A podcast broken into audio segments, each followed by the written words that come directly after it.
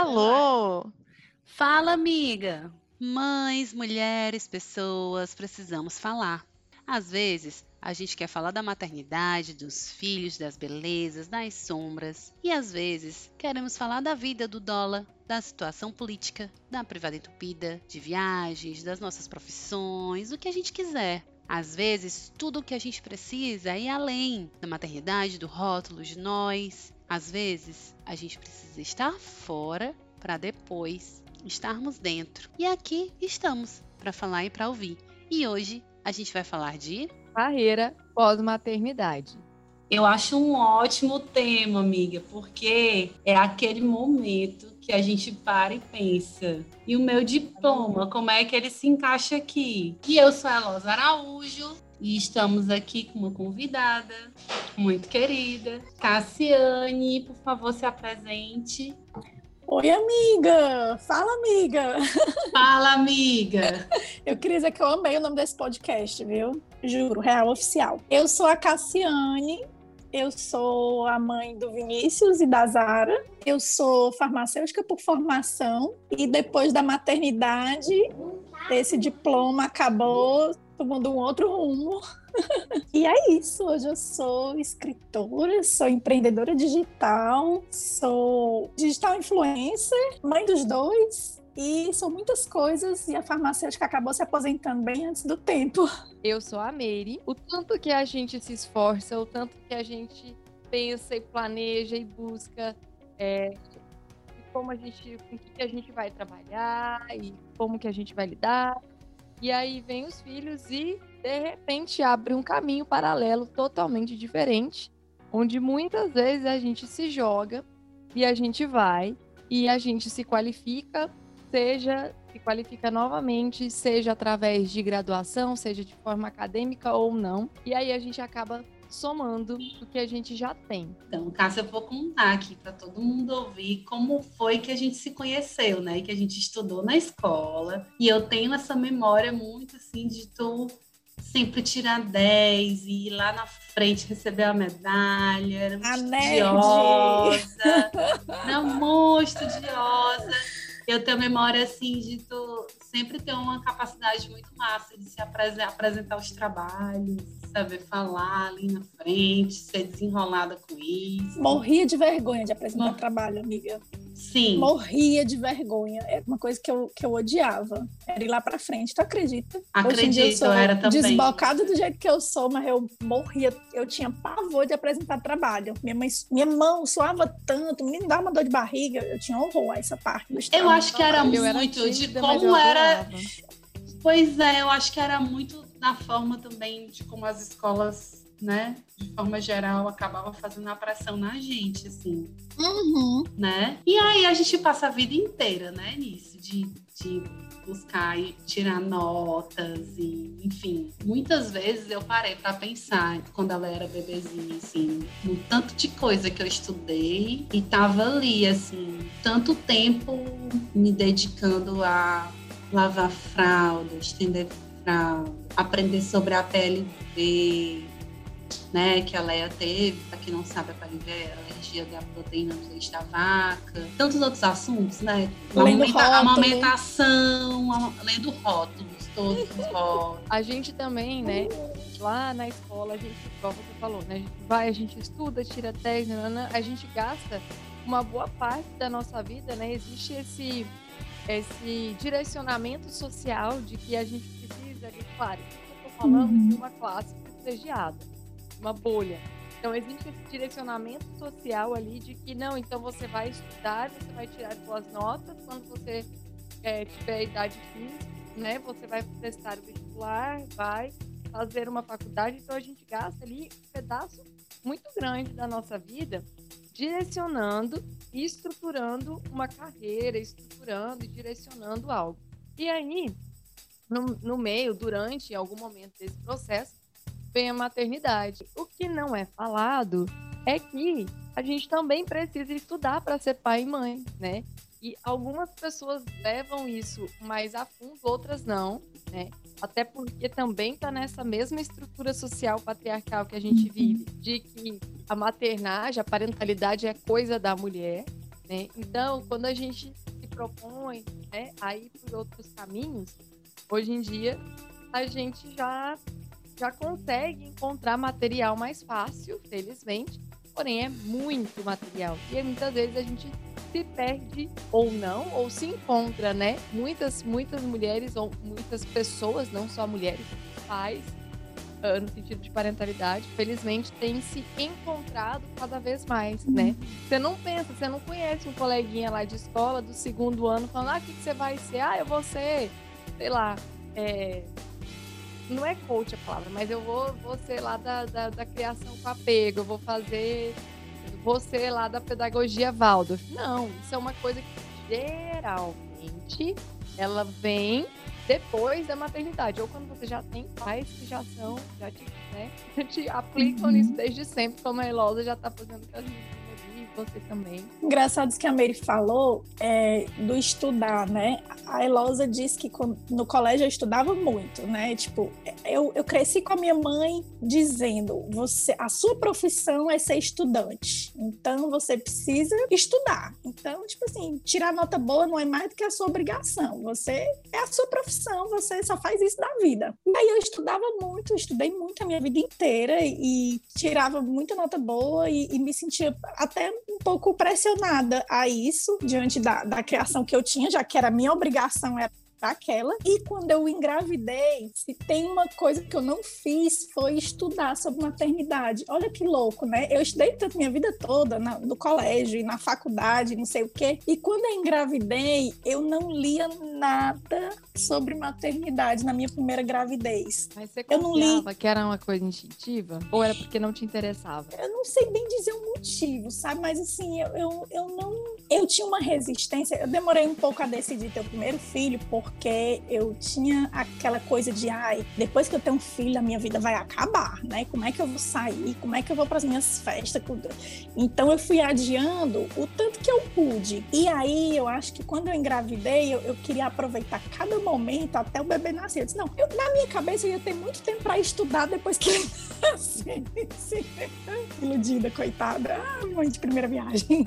É engraçado. E aí, e aí eu disse, não, eu não, eu não, não vou ler isso. Eu, eu, tipo, já vou ter tanto, já vou estar numa atmosfera tão uhum. encoberta por bebê que, que eu não queria isso estudar depois, nada. Né? É, foi mais ou é, menos eu até, Eu, eu perguntei se não te interessava, eu queria pontuar. Isso não significa que você não se interessava em ser mãe ou que você não estava aberta, não, não é isso. Mas é porque justamente, uhum. né, o seu preparo já estava, pô, não, eu vou ter, depois que nascer, eu vou ter muito tempo. É, eu fui meio na, na, fé, assim, eu disse, eu vou ver qual é, vou, vou deixar rolar. Eu penso que os assuntos que envolvem maternidade, do, do sexo ao parto, enfim, muitos deles, são assuntos tabus, né? que tipo a gente deveria estudar, por exemplo, o parto como ele é na real na escola, a gente não uhum. estuda, o próprio sexo como ele é na escola, a gente não estuda o próprio corpo, o corpo da mulher e tudo. Sim. A gente não tem esses, esses né, na escola. Então, a gente cresce achando que isso é algo também apenas da mulher, para aquele momento, aquele universo mágico. Os meus dois filhos foram parto normal. E eu não me preparei para o parto, para o primeiro parto, né? Então, assim, eu não tinha doula, eu procurei uma obstetra em quem eu sentia muita confiança, porque ela já fazia muito parte normal aqui em Fortaleza, e eu me entreguei completamente a ela. Mas assim, eu não estudei nada de preparação, de respiração, das fases do parto, nada disso. Então eu fui tipo assim, meio na doida, meio vou ver qual é. E acabou dando certo. Não, mas... Muitas mulheres acabam é, no estudando ali primeiro o parto né? Ah, descobriu que tá grávida, estuda bastante a gestação e o parto. Uhum. Foca no parto, foca no parto, foca no parto e para aí. E aí eu vejo que é, a gente também tem essa deficiência também na escola, né? Porque o pouquinho que se fala ali sobre a fisiologia, da anatomia do corpo, do, do sexo, que não se fala, mas, né, enfim, se pincela Cindy que fala. Uhum. E pós-parto não se fala das mudanças do corpo, não se fala das alterações hormonais, uhum. não se uhum. fala de de, de baby blues, né? Então, é, e eu acho que isso potencializa muito todas, uhum. todos esses caminhos, todas essas sensações que vêm né, nesse, nesse pós-parto, assim, porque você, poxa, você recebe ali um, um, um passe livre para um universo sem volta, um passe sem volta para um universo totalmente diferente, né? Às vezes dentro de uma solidão também, né? Porque dependendo do, de como o racismo estrutural afeta a família, vai pesar mais, bem mais para a mulher, mais do que o que já pesa normalmente, né? Assim, porque querendo ou não, é o Sim. peito da gente que o bebê, né, mama. Eu preciso fazer um, um, um, ponto e eu vou reforçar isso quantas vezes eu puder, em quantos episódios forem possíveis, que é sobre o puerpério, né? Que pouquíssimo se, se fala e se fala no máximo, ah, não, são os primeiros 40 dias. Não, não é só isso, não existe estudo uh, que, né? não existe um, um limite. E para mim, isso é pessoal, tá? É de cada mulher, mas para mim, pessoalmente, o puerpério pega perto de um ano.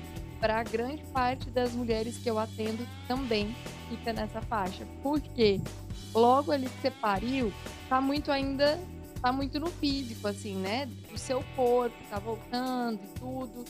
É, querendo ou não, ainda tem um pouco de atenção ali mais voltada para você, justamente pelo físico está um pouco mais debilitado, independente da via de parto, né? Agora, vai chegando lá para seis meses, sete meses, oito meses, o bebê começa a se mexer, o bebê começa a engatinhar, começa a mexer em tudo, começa a nascer caralho dos dentes, começa aquele salto, aqueles picos. E aí você também já começa a ficar na exaustão e ao passo que isso tudo acontece no bebê, é uma forma de, né, poxa, essa criança está ficando independente. Então, você começa também a se cobrar de, uhum. ah, se essa criança está ficando independente, quem sou eu? Eu preciso fazer alguma coisa, né? O que, que eu... E aí, muitas vezes a gente olha e, ah, mas quem eu era não me cabe mais. Eu, o meu primeiro puerpério, o segundo, né, o da Elise, o primeiro foi das meninas. É, eu abri meu guarda-roupa e falei, lixo, sabe? Lixo, assim, claro, né? Doei tudo, doei muitas coisas, mais de 50%, porque não, não me via mais ali, eu não me via mais, né? Então, isso acontece também nessa profissão, você não se vê mais fazendo aquilo, né? Que uhum. ir atrás, tá, então beleza, então vamos ver o que que, que, que, que eu faço agora, né? Literalmente, né? Inclusive é. a profissão, é muita coisa, assim.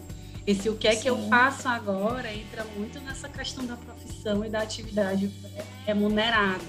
Porque... E aí entra a questão do, do fim da licença, né? Que é aquele momento que ou a mãe sofre porque vai voltar a trabalhar e aí não quer deixar na escola, mas não tem com quem deixar, ou a mãe acaba decidindo ficar em casa e aí sofre porque parou de trabalhar com algo que ela gostava, né? ou a culpa. mãe isso, ou a mãe quer parar de trabalhar, mas não pode porque precisa botar dinheiro dentro de casa. Ou, enfim, quantas possibilidades, mães, né? Quantas mães, quantas mulheres acabam não indo mais, não voltando mais, porque aquela profissão parece que não faz mais uhum. sentido. E aí ela busca outra forma dentro da maternidade, ela busca Isso. uma profissão, uma atividade remunerada para que ela sustente e, enfim, continue dando Sim. o que ela acredita que o filho ou a filha precisa, né? Eu uhum. até acredito que a maioria dessas mães que tem o privilégio, né, que a gente ainda está falando dentro de uma bolha de privilégio, as que têm o privilégio de escolher, né, de voltar ou não, a grande maioria não volta ou redireciona ali, né? Ou dá uma, uma, uma adaptada uhum. dentro do possível. É, mas, enfim, é um. A verdade, minha gente, é que é um amor tão grande que supera essas expectativas dos sonhos das profissões. Né? Eu passei 15 dias até fazer a primeira foto da Leia, pegar na minha câmera, fazer uma foto dela, entendeu? Assim, para pensar na fotografia de novo com tudo que ainda tinha que elaborar na minha cabeça, a questão do parto, a amamentação e tudo. Imagine uma pessoa que tem que voltar com quatro meses, né, pro trabalho. É, vamos supor que essa mãe, ah, não, ela quer voltar. Beleza, ela tá afim de voltar e tal. Voltou lá e mandaram ela embora, né? Passou lá o período, mandaram ela embora. E se ela vai buscar outra coisa, o fato dela ser mãe. É um já peso. É, assim, já é, É um peso. Eu passei por isso. Eu Um passei peso. exatamente por isso. Quando eu voltei da minha licença maternidade, eu fui demitida. E aí fiquei mais um tempo em casa. Quando o Vinícius tinha nove meses, eu, eu fiz. Ia fazer nove meses, eu fiz a minha primeira entrevista de emprego, né? E eu, eu tinha já muita experiência em área comercial, já tinha trabalhado em muitos lugares. Assim, modéstia à parte, era muito boa no que eu fazia, né? Então eu fui para a entrevista muito confiante de que a vaga era minha. E aí, no meio da entrevista, eu me peguei com aquelas perguntas, né? É, mas você tem filhos? Eu disse, tenho. Foi a minha primeira entrevista depois de, de ter o Vinícius, né? Uhum. Tenho. Qual a idade do seu filho? Ele vai fazer nove meses. E onde ele vai ficar quando você for trabalhar? Tipo assim, era com ela que ele ia ficar? Não, né? Então, tipo, pra muito que ela errado. E queria se você fosse um homem, Se eu né? fosse um homem, nunca ia me perguntar isso, sabe? Nunca ia me perguntar isso. Então, assim, eu fui para essa entrevista, eu não tinha planejado nada. Aí eu disse, de bate pronto, assim, disse, ele vai pra creche. Aí ela, ah, Uhum. você já, já botou ele na creche? Eu disse, já, já tá tudo certo. Ele começa na creche. Eu não tinha olhado nada.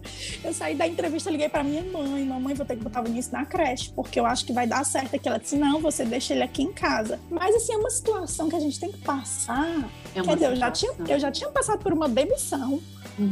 Quando eu voltei da licença. E aí ainda tive que passar pelo constrangimento de fazer uma seleção onde a pessoa olha para minha cara e mais do que as minhas habilidades profissionais, ela quer saber com quem o meu filho vai ficar. E ela ainda perguntou assim: "Tá, e no dia que ele estiver doente, porque bebê adoece muito, né? Quando ele estiver doente, Ai, você que tem plano pesado. B?" Gente, Nossa. mentira. Gente, Ai, que pesado, gente. foi. Aí eu disse: "Não, eu tenho uma é real. apoio, eu tenho a minha mãe, não sei o quê". Pior Então é assim, é real. E é não tinha muito mais real. combinado nada com a minha mãe, sabe? Mas eu disse, meu, eu vou jogar verde aqui, se der certo eu me resolvo. Mas o que que tinha que estar me perguntando isso? Eu lembro que eu fiquei Sim. indignada. Ali foi que caiu a real, assim, tipo, como é ser mãe no mercado de trabalho. Foi a primeira Uhum. lapada Como é que, cruel, que eu né? levei. Não, A e segunda, A detalhe. primeira foi a demissão, né? Não, e tem aquele sentimento, vocês tiveram aquele sentimento. Nossa, eu sou capaz de tudo no mercado de trabalho. Sim, depois, sabe, que depois você de passa tudo. noite virada, Sim. noite virada, no outro dia acordando e ali, não sei como é que você E você Olha, Se administra. eu não morrer agora, eu não, eu não tem mais trabalho que me bate, não. Exatamente. A gente administra É, rotina, Uma dinheiro. potência Tão Saúde. profunda. Sim. Né? Uma Exato. potência muito profunda. E aí você. né, E é negado, isso é negado no mercado de trabalho. É, É desvalorizado, de né? para o mercado de trabalho, mas o mercado de trabalho acaba né, jogando essa oportunidade no lixo. Teve uma época que saíram muitas matérias, assim, do tipo é, habilidades e vivências serão mais, é, valorizadas no mercado, serão mais valorizados do que os diplomas. Uma matéria assim, querendo justamente dizer que mulheres, especificamente para mulheres, essa matéria, mulheres que já não trabalhavam há muito tempo, resolveram se dedicar aos filhos e agora querem retornar ao mercado de trabalho. Essas empresas iam valorizar essas aptidões que essas pessoas adquiriram durante esse tempo. Sendo que a gente sabe que na prática não é bem assim, né? Na prática, essa Não, pessoa ela vai fazer um estágio, atual, ela vai trabalhar de graça por um tempo para adquirir experiência, ela vai ter um Uhum. salário mais barato do que os outros. Né? A gente Com sabe certeza. que na real não é exatamente E ela ainda assim. vai chegar em casa e vai trabalhar mais ainda, né? É, e na, e na pandemia que mudou esse Tripla termo, né? jornada, né? Que era dupla, depois tripla e agora, já é contínua. É. O mercado quer mãe que esqueça que tem filho, esqueci a frase que tu falou. Quer que a gente seja mãe como se não trabalhasse, quer que a gente trabalhe como se não tivesse filhos, né? Exatamente. É, é muito incongruente, sempre né? vai estar errada, né? No fundo, é uma, é uma lógica que se a gente começa, a gente não precisa nem muito fundo, né? A gente começa a, a olhar, não bate, não bate com aquilo com que a gente é cobrada para aquilo que a gente tem a oportunidade ou aquilo que está disponível. Não bate, não bate, é Uhum. cruel, sabe? É cruel, assim. Não tem como você justificar ou passar pano. Não, não vou nem entrar, não vou nem entrar no debate das, das mulheres pretas. Né? Que é, vai, as ah, mulheres vai entrar nesse aí, debate. mulheres pretas mais é mais embaixo, O buraco. buraco ainda mais embaixo. Quanto mais melanina e mais retinta é a pele da mulher preta, é mais fundo ainda. Mas aí tem outra questão também, tem a questão que isso muito fala também do nosso da gente se não se conhecer, né, de tudo que nos é tirado enquanto mulheres, de todas as nossas capacidades e voz e tudo. E aí quando chega na maternidade, isso tudo potencializa. Eu pelo menos fiquei muito perdida, É. em muita coisa. Hoje em dia é que tudo isso, até esses diplomas meio perdidos, estão começando a fazer sentido, porque eu estou buscando objetivos para eles.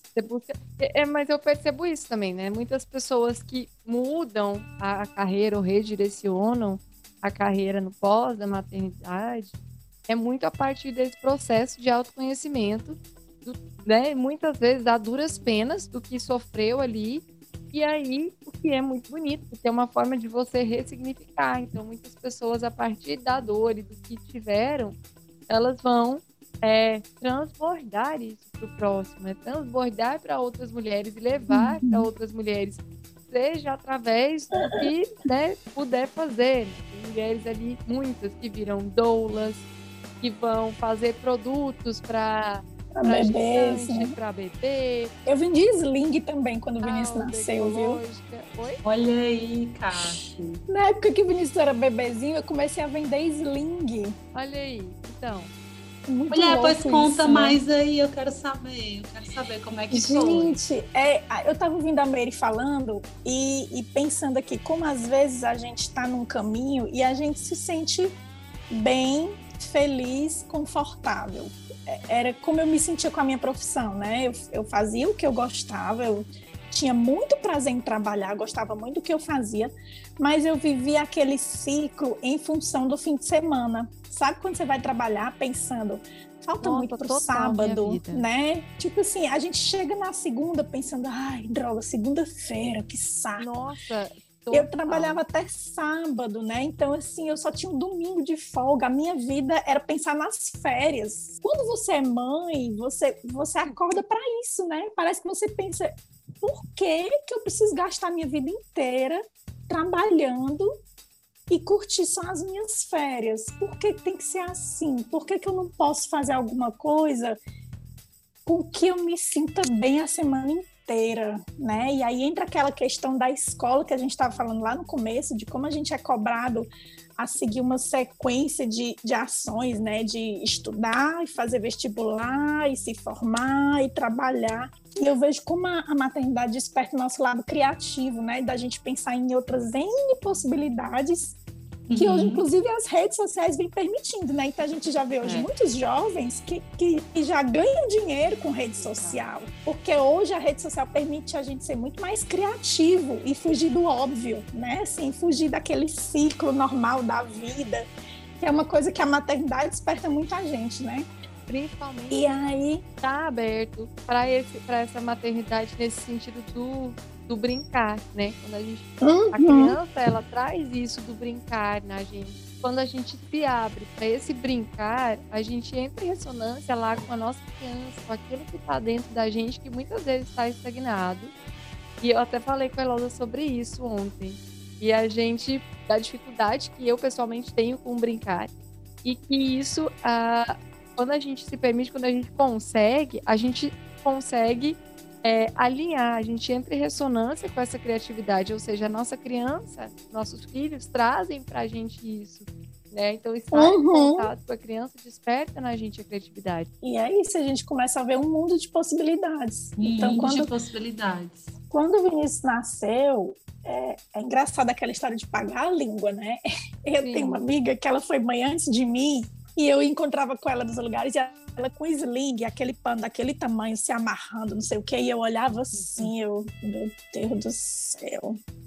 Mês. Eu olhei, É o eu, cuspir assim, pra cima, né? Julgando, afogar. sabe? Julgando loucamente. Eu disse, "Mas Se pá, não sei que, né? Olha, quando o Vinícius tinha um mês, eu disse pro Diego, eu disse, eu preciso de um pano daqueles. Eu não sei aonde eu vou arrumar, mas eu preciso de um pano daqueles. Eu, vou Eu não aguento roupas, mais, Eu eu vou, não-.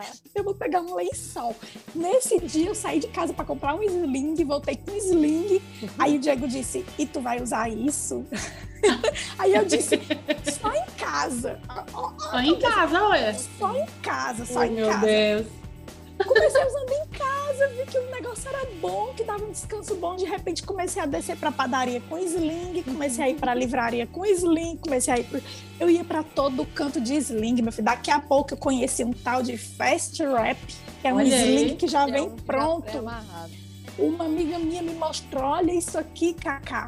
Uma amiga minha trouxe dos Estados Unidos. Menino, que negócio bom. Eu preciso disso, preciso de um negócio desse. Peguei o modelo dela, levei numa costureira. Façam um igual aqui pro meu tamanho. Porque o fast wrap não dá para amarrar, né? Tem que ser de acordo com o tamanho da pessoa.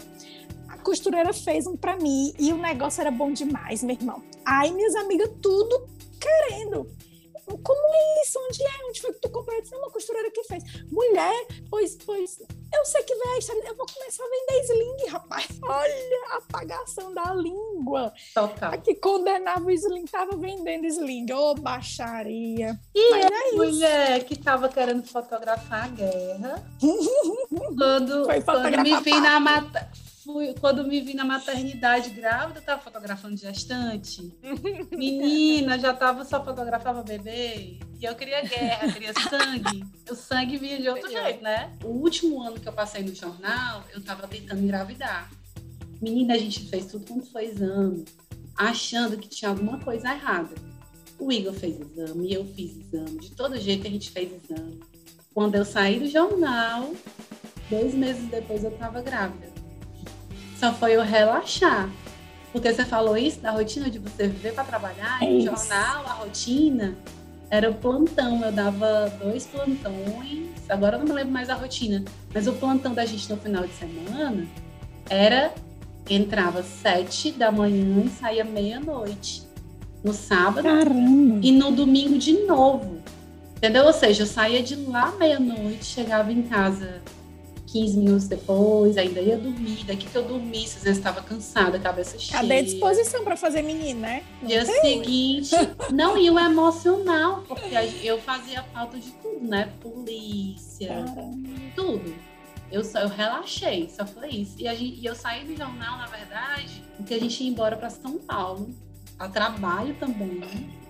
Eu ia dar aula de fotografia lá e o Igor ia atrás de emprego. Tem, tem em todo canto. Mas eu tinha conseguido lá uma, uma escola de fotografia, eu ia dar aula lá. Menina, quando viu, eu já estava fotografando, era família. Piscou, eu já estava assim. Só pensava em menino, só pensava em criança, estava rodeada de grávida, e era esse o universo. Essa época dos slings, o Vinícius tinha uns seis meses, né? Eu ainda não, nem pensava em parar de trabalhar. Voltei a trabalhar, ele tinha nove na, na minha área já, como farmacêutica, né? E continuei vendendo os slings. Então, eu trabalhava como farmacêutica e nos fins de semana eu participava dos eventos, de roda, essas coisas. Fiquei mantendo as duas coisas. E aí você vai vendo aquela história do, do tempo, né? Assim, de novo aquela história, você fica meio no piloto automático, sentindo falta de mais tempo para fazer o que realmente importa. Então eu já andava aí bem insatisfeita com esse ritmo, pensando em, em- eu tava com a cabeça assim, totalmente perdida e queria me, me não sei, a única, a única certeza que eu tinha era que eu não queria mais aquele ritmo de trabalho. Comprei um curso de desenvolvimento pessoal. Eu disse, eu vou comprar isso aqui, eu vou fazer, porque aquela coisa, né? Prometia, se conheça, saia do automático, conheça seu propósito. Eu disse, eu, eu preciso fazer isso aí. Comprei o curso. E aí, nessa, nessa mesma época, o, a gente começou a notar alguns atrasos de desenvolvimento do Vinícius, né? Então, a gente começou a observar ali alguns atrasos, a gente botou na escola, porque achava que era falta de convivência com outras crianças. Começamos a suspeitar de autismo, né? Levamos no neuro. Começamos as terapias, ele começou a fazer fono e terapia ocupacional. Eu ainda trabalhava. A gente ainda não tinha o diagnóstico fechado, né? Mas já estávamos estimulando. Isso ele tinha um ano e seis meses. Quando ele estava perto de fazer dois anos, ia ter o retorno do neuro, em que ele ia dar ia ser o retorno, né? Que ele ia dizer se, se ele estava dentro do espectro ou não, aquele período ali que o neuro deixa a gente meio que se acostumando com a ideia, né? Eu costumo dizer que na primeira consulta o neuro já sabe se é autista ou não, mas ele vai dando um tempo para a mãe se acostumando com a ideia, sabe? Ele ia, o Vini ia começar a fazer um, um, tipo de terapia que é mais intensa, né? Que é em casa, que é terapia aba, que é diariamente e é em casa. E eu já vim conversando com meu esposo isso. Eu disse, como é que vai ser quando ele tiver que fazer terapia todos os dias? Porque meu esposo trabalhava fora todos os dias e eu também. E aí a gente foi pensando e eu e, e juntou com essa insatisfação que eu já estava do meu ritmo, né? de trabalho. E aí a gente decidiu, não, então eu vou ficar em casa. E nisso juntou no meio desse curso de desenvolvimento pessoal que eu estava fazendo também. Não, eu vou ficar em casa por um período, né, para acompanhar essas terapias dele. E naquele momento eu decidi parar de trabalhar e assim, sem previsão de retorno mesmo, né? Porque eu sabia que ia ser uma coisa mais a longo prazo, né? A gente ainda não tinha um diagnóstico, mas eu sentia que ele tinha realmente. A mãe percebe, né? Eu disse: não, isso aqui não vai ser uma coisa pontual. E aí eu decidi parar de trabalhar para acompanhar ele. E enquanto ele estava na escola, porque ele tinha tempo na escola, né? Eu aproveitei esse tempo para ir me conhecendo mais. Então eu fiz esse curso, fiz um curso sobre propósito de vida e não conseguia me achar. Paralela a isso, quando eu parei de trabalhar, eu abri um perfil no Instagram chamado Mãe Farmacêutica onde a minha ideia era dar dicas de saúde voltada para mães. Então, eu Ai, tive. É, foi. Eu tinha esse negócio, eu disse, poxa, eu gosto tanto de ser farmacêutica, eu queria manter um vínculo de alguma forma com a minha profissão. E aí eu abri uma farmacêutica e eu dava dicas para mães. Ainda tem uns vídeos lá no canal do YouTube, e se voltar lá, ainda, ainda tem vídeos sobre, sobre antialérgico, sobre posologia, um monte de coisa. E aí eu comecei uma farmacêutica, tentando lembrar, assim, dos questionamentos das mães que chegavam na farmácia, né? Todo dia a gente escuta uma história diferente e fui trazendo isso para as redes sociais. E com o tempo veio a confirmação do diagnóstico do autismo do Vinícius, né? E aí eu comecei, eu lembro que o primeiro post que eu fiz sobre autismo foi falando da vaga preferencial, né? Eu dizia hoje a dica é de utilidade pública, porque a minha hashtag era dica mãe farmacêutica. Então todo post era uma dica. E aí eu disse, hoje a dica é de, é de utilidade pública, falando sobre a vaga preferencial para autistas, porque eu era uma pessoa que achava que a vaga preferencial era só para deficientes físicos, até porque tem o símbolo da cadeira de rodas, né? E aí só depois que eu fui mãe de uma criança com deficiência, foi que eu percebi que, que era para todos os tipos de deficiência, né? Que a gente vai conhecendo essas coisas de lei, direito e tal. Ser uma mãe tá neste grande universo dentro de um, né, de um, um braço um pouquinho diferente. E aí, é uma mãe atípica. E aí o autismo começou a ir dando as caras ali pela mãe farmacêutica, né? Porque o que que eu comecei a notar? Que quando o Vinícius aparecia, dava muito ibope eu disse, gente, o povo não quer ver dica de, de, de, de farmácia, o povo quer ver criança. E eu, e eu, eu ficava com uma raiva daquilo, porque eu passava assim duas horas montando um post com conteúdo técnico, eu estudava para aquilo e, e não tinha engajamento e não tinha curtida e nada. E aí eu postava uma foto do Vinícius, bom dia. Pá! Ai, que ódio! odiava aquele Instagram, eu queria matar aquele Instagram. Enfim, e aí eu comecei a compartilhar o mais dos avanços dele, né? À medida que ele, que ele ia conquistando, é, aprend, aprendendo mais coisas, eu comecei a compartilhar isso. E muitas mães começaram a, a vir falar comigo. Poxa, meu filho está investigando o diagnóstico agora. Conta como foi que tu desconfiou que ele era autista, conta o que que tu observava, que tipos de terapia ele faz agora. Começou a vir muita pergunta desse tipo. Acabou me demandando mais do que as dúvidas farmacêuticas. Eu disse, não, peraí, eu tô ajudando mais falando sobre isso. Uma oportunidade.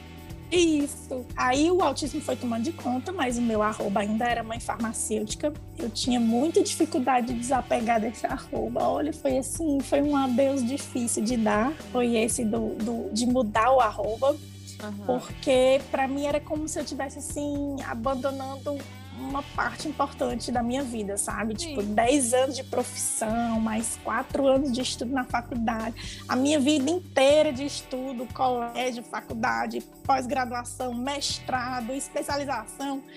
Então, assim, para mim era aquela história. E o meu diploma agora, tipo, vai para gaveta e pronto, não sou mais farmacêutica, vou aceitar. Detalhe que já tinha dois, três anos que eu não exercia, Sim. mas ainda mantinha mãe farmacêutica por um apego.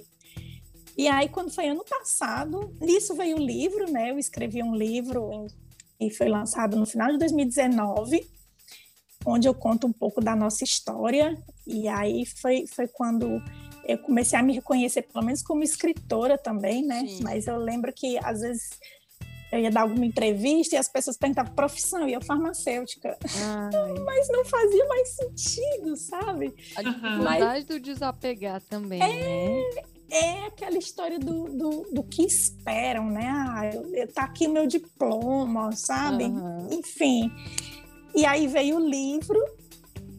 E aí, quando foi em, em maio do ano passado, no meio da pandemia, né? Eu participei de uma live com um cara que eu admiro muito do marketing digital e, e eu disse para ele isso, né? Que eu estava meio perdida no, no, no campo do Instagram, porque o meu arroba era mãe farmacêutica, porque eu dava dicas de saúde, mas eu, há muito tempo eu não dava mais dica de saúde e eu não sabia como me reposicionar.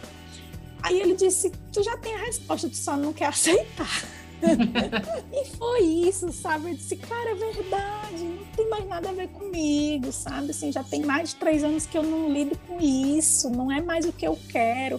Eu ia gravar vídeo pro YouTube de saco cheio, sabe? Assim, disse, ai, lá vou eu gravar vídeo pro YouTube, aqui. Não Sim. tinha mais o, o tesão da coisa. E aí eu não quer saber de uma coisa, é verdade. Aí, assim, depois que eu falei com ele, eu fiquei pensando, agora, disse, agora eu quero um nome, né? Que nome que eu vou botar? Queria um nome diferente e que representasse a mensagem que eu tento passar lá. Veio o, o autismo com leveza, que é isso, assim, a ideia justamente é passar esse tema que ainda é cercado de tabus, né, e, e mitos e, e capacitismo, passar esse tema de uma forma leve, passar esse tema de para as famílias que estão chegando, de que, ó, sua vida não acaba aí, sabe? Não é o fim, é um recomeço. Existe vida após o diagnóstico. A gente não passa o resto da vida chorando num quarto escuro em posição fetal, né? A gente vira essa página. O sol volta a brilhar. Então,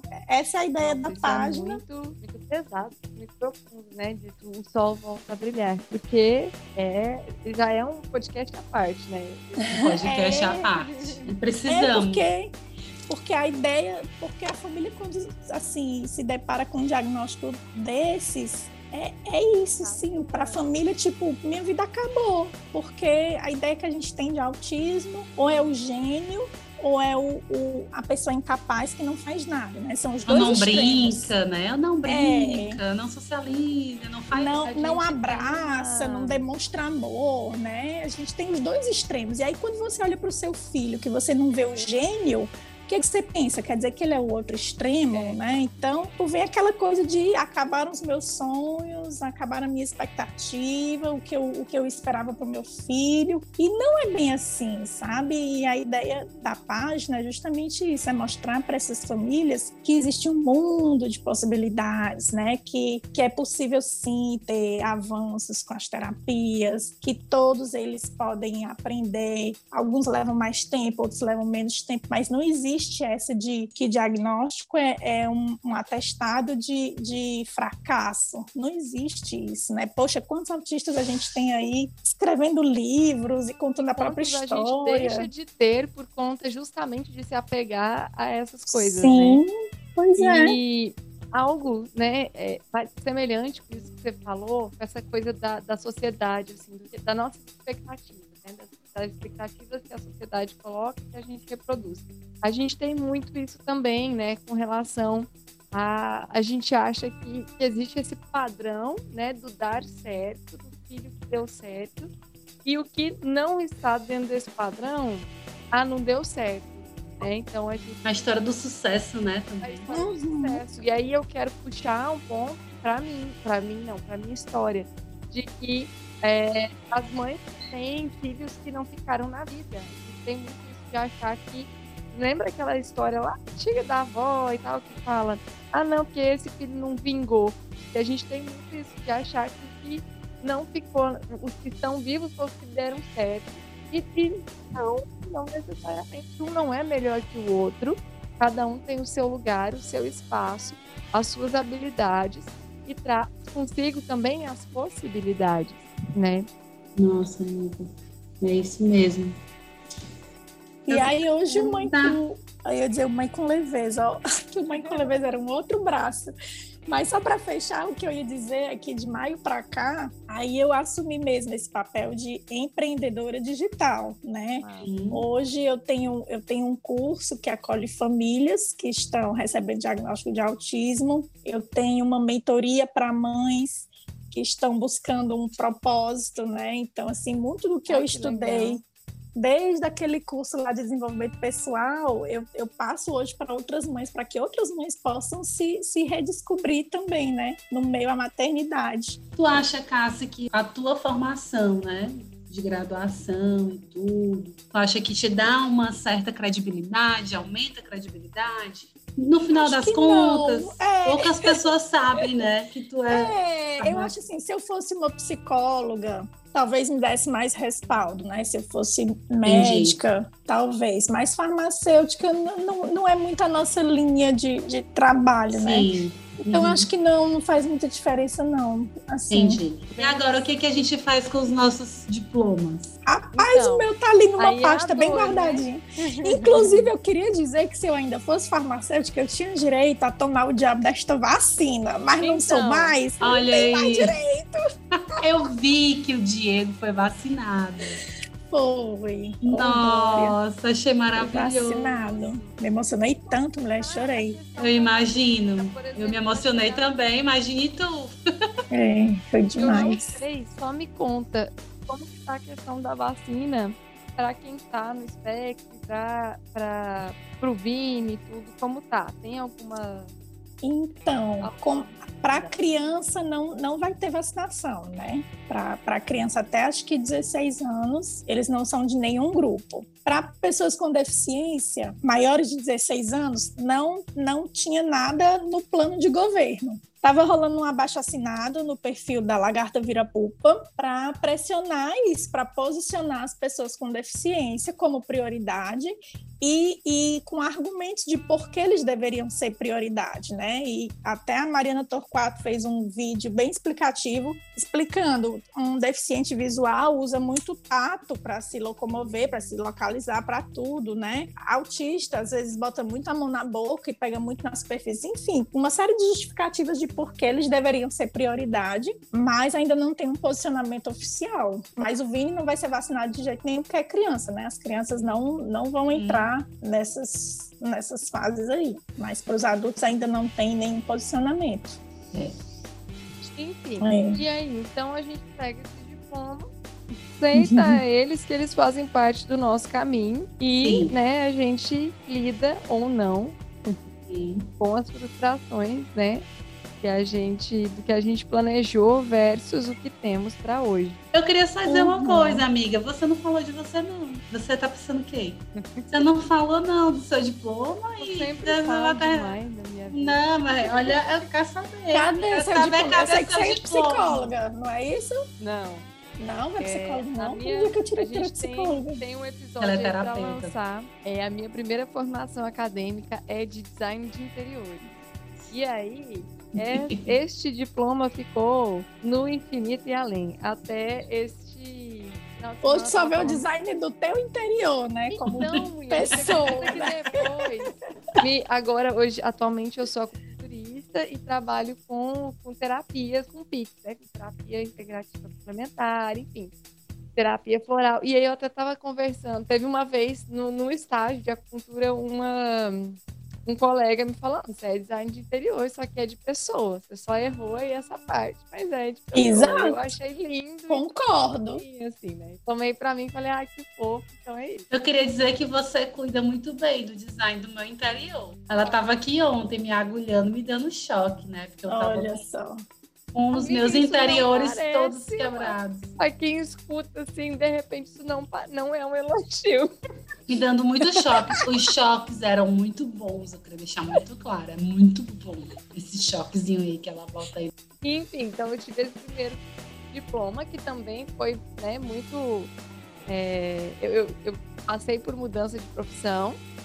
Eu já queria mudar de profissão um pouquinho antes de engravidar, já era meu objetivo, e eu engravidei no meio do processo. E aí, claro, a maternidade, ela me abriu outros caminhos. Eu já estava cursando pós em acupuntura, é, e aí eu engravidei, e aí sim, eu comecei, depois que eu tive a Elis, principalmente, a atender e me apaixonar muito pelo universo da gestação, do parto, da pós-maternidade, porque eu comecei a ver as ferramentas que eu tinha ali, né, enquanto acupunturista, trazendo essas coisas da medicina chinesa para a vivência da gestante e da mãe, né, da, do novo contexto da mãe.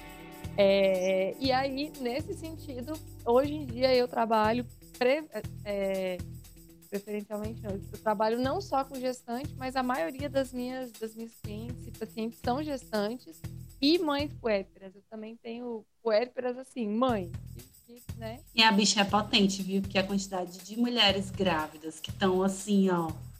Meu Deus, chegando nas 60 semanas. Aí só ele chegar e É medo. a agulhinha, plim. Aí é no outro dia. No meio Tá da parindo. acupuntura, eu, eu não tinha, quando eu comecei a acupuntura, eu não pensava em trabalhar com gestante, eu, mas foi uma demanda que eu percebi, porque eu vi, gente, mas eu tenho tanta ferramenta aqui. E, Uhum. e, e eu não, não via muitas pessoas utilizando, né? Não, não tinha nada muito perto de mim. E Uhum. aí eu comecei a usar primeiro em mim e vi que o negócio era sucesso e fui estudando, já que não tinha muito material ali, fui estudando, estudando. E hoje em dia é a área que eu atuo mais, é na área de, de, de gestação e, e pós-parto ali. Enfim, então esses são os meus diplomas. O, o diploma de designer eu, eu, eu realmente guardei, assim, eu não uso pra nada. Tanto que aqui em casa, quem faz mais projeto é o Alê mesmo. É mentira, eu uso assim pra supervisionar. Ele faz os projetos, aí eu venho requisitando os projetos dele. Tadinho, ele é maravilhoso, mas né, aí ele se especializou muito em acabamentos e tudo. Então, assim, pra isso que eu uso meu diploma de design interior. Aham. E, ó, me- minha histó- meu histórico de diploma é muito louco, porque primeiro eu achava que ia estudar direito, porque meu pai é advogado, eu achava que eu ia. Aquela coisa, né? Meu pai colocou na minha cabeça que eu ia ser advogada, aquela coisa. Então eu cresci achando muito embora meu irmão, ele, ele trabalhou por muito tempo, hoje em dia ele voltou a ser tarólogo, mas ele trabalhou por muito tempo, ele tem ele é 14 anos mais velho do que eu, então ele botava tarô e quando eu era criança ele disse para mim, você vai trabalhar com comunicação. E eu criança, e eu assim, ok, né? Tipo, e o que? Olha, que Eu queria brincar. Aí, beleza, cresci achando que ia estudar direito e tal.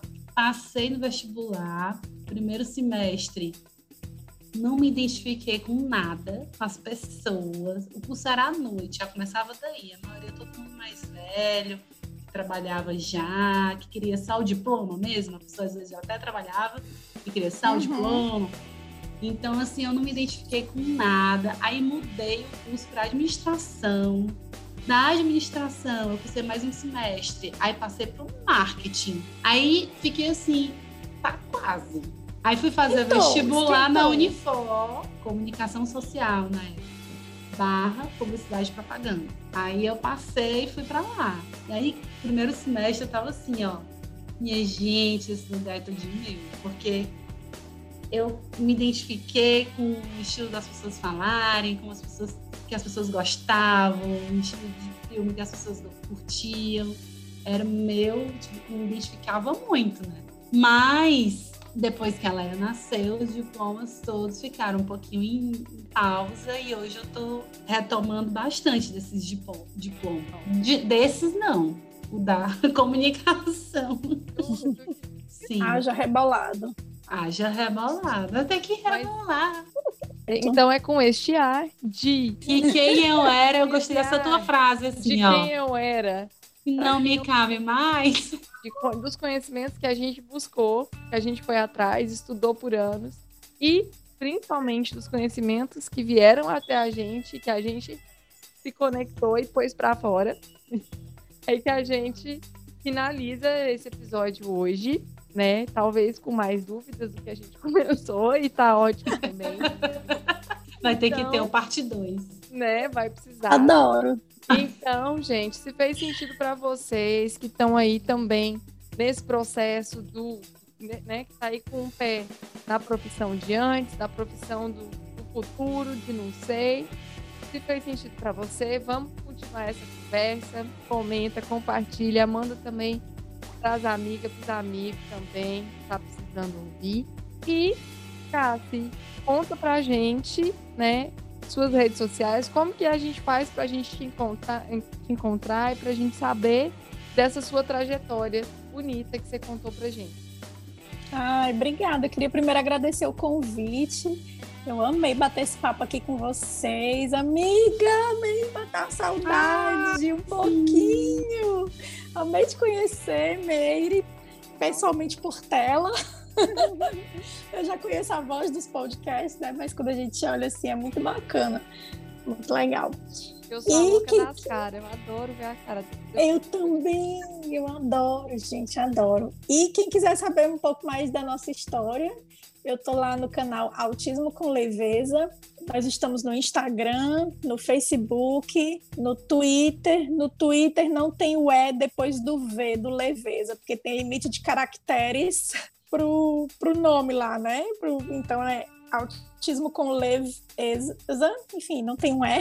Mas chega lá no Instagram, Autismo com Leveza, que aí lá é onde eu compartilho mais da nossa história, da nossa jornada. Se você tem um filho aí que está suspeitando de autismo, chega aí que eu vou te mostrar que não é o fim do mundo. Se você não tem um filho autista, chega aí também que a gente precisa criar crianças conscientes para acolher as pessoas com deficiência, né? Acho que é papel nosso, como pai, como mãe, construir um futuro melhor. E se você é mãe, tá perdidaça no rolê dos propósitos, chega aí também que eu tenho uma mentoria para mães também, porque eu já fui essa mãe perdidaça no rolê do propósito. e eu digo uma coisa, se eu me encontrei, qualquer mãe se encontre, porque olha, eu era perdidaça mesmo, assim, tipo, sabia nem para onde ir. E a gente vai encontrando nosso caminho quando a gente se permite conhecer. Eu acho que a gente a gente se encontra quando a gente se permite conhecer, né? Se, quando a gente mergulha mesmo. A gente tem muita essa resistência de olhar para dentro, né? Tanta coisa demandando nossa atenção que, ah, olhar para dentro, deixa para lá, depois eu faço isso. E o tempo vai passando e se a gente não, não se olhar, quem é que vai olhar pra gente, né? Um prazer estar aqui, obrigada. Amei esse papo. Me chamem que eu venho, só faço. Ah, eu já quero mais. Foi muito bom, foi muito bom ver vocês. Eu queria também agradecer, Cássio, você ter aceitado nosso convite. A gente estudou na infância, né? Eu nem lembro mais quantos anos a gente tinha, mas era 10, 10, 10 anos. anos. 96. Era. Pois é, mulher, mas aí depois da, da, época da escola, a gente se afastou, né? Cada um tomou seu rumo. E eu retomei justamente o contato, justamente por conta do teu Instagram, que foi Oi. um dos posts e tal, chegou até a mim através da Bruna. A gente a Bruna participou disse, de uma mesma roda, não foi? Foi. conversa. Foi. E aí a Bruna me mandou o teu link. Olha, acho que tu vai se identificar. Aí eu, ah, Tassi, que incrível! Reencontrar através do Instagram. E eu acompanho até hoje. Eu sou, assim, apaixonada pelos meninos, né? O Vini e a Zara são meus sobrinhos, assim, de... parece que eu vejo todo dia. Parece que né, Vontade a gente acompanha. A gente acompanha pelas telas os bicos, né? Tudo. Uhum. Parece a gente se sente próximo, né? Então eu queria te agradecer e, e abrir aqui o convite para a gente falar sobre o que a gente quiser. O espaço é todo nosso. E o que, que a gente vai falar, amiga? O que a gente quiser. Uhul! Beijo, gente! Uh!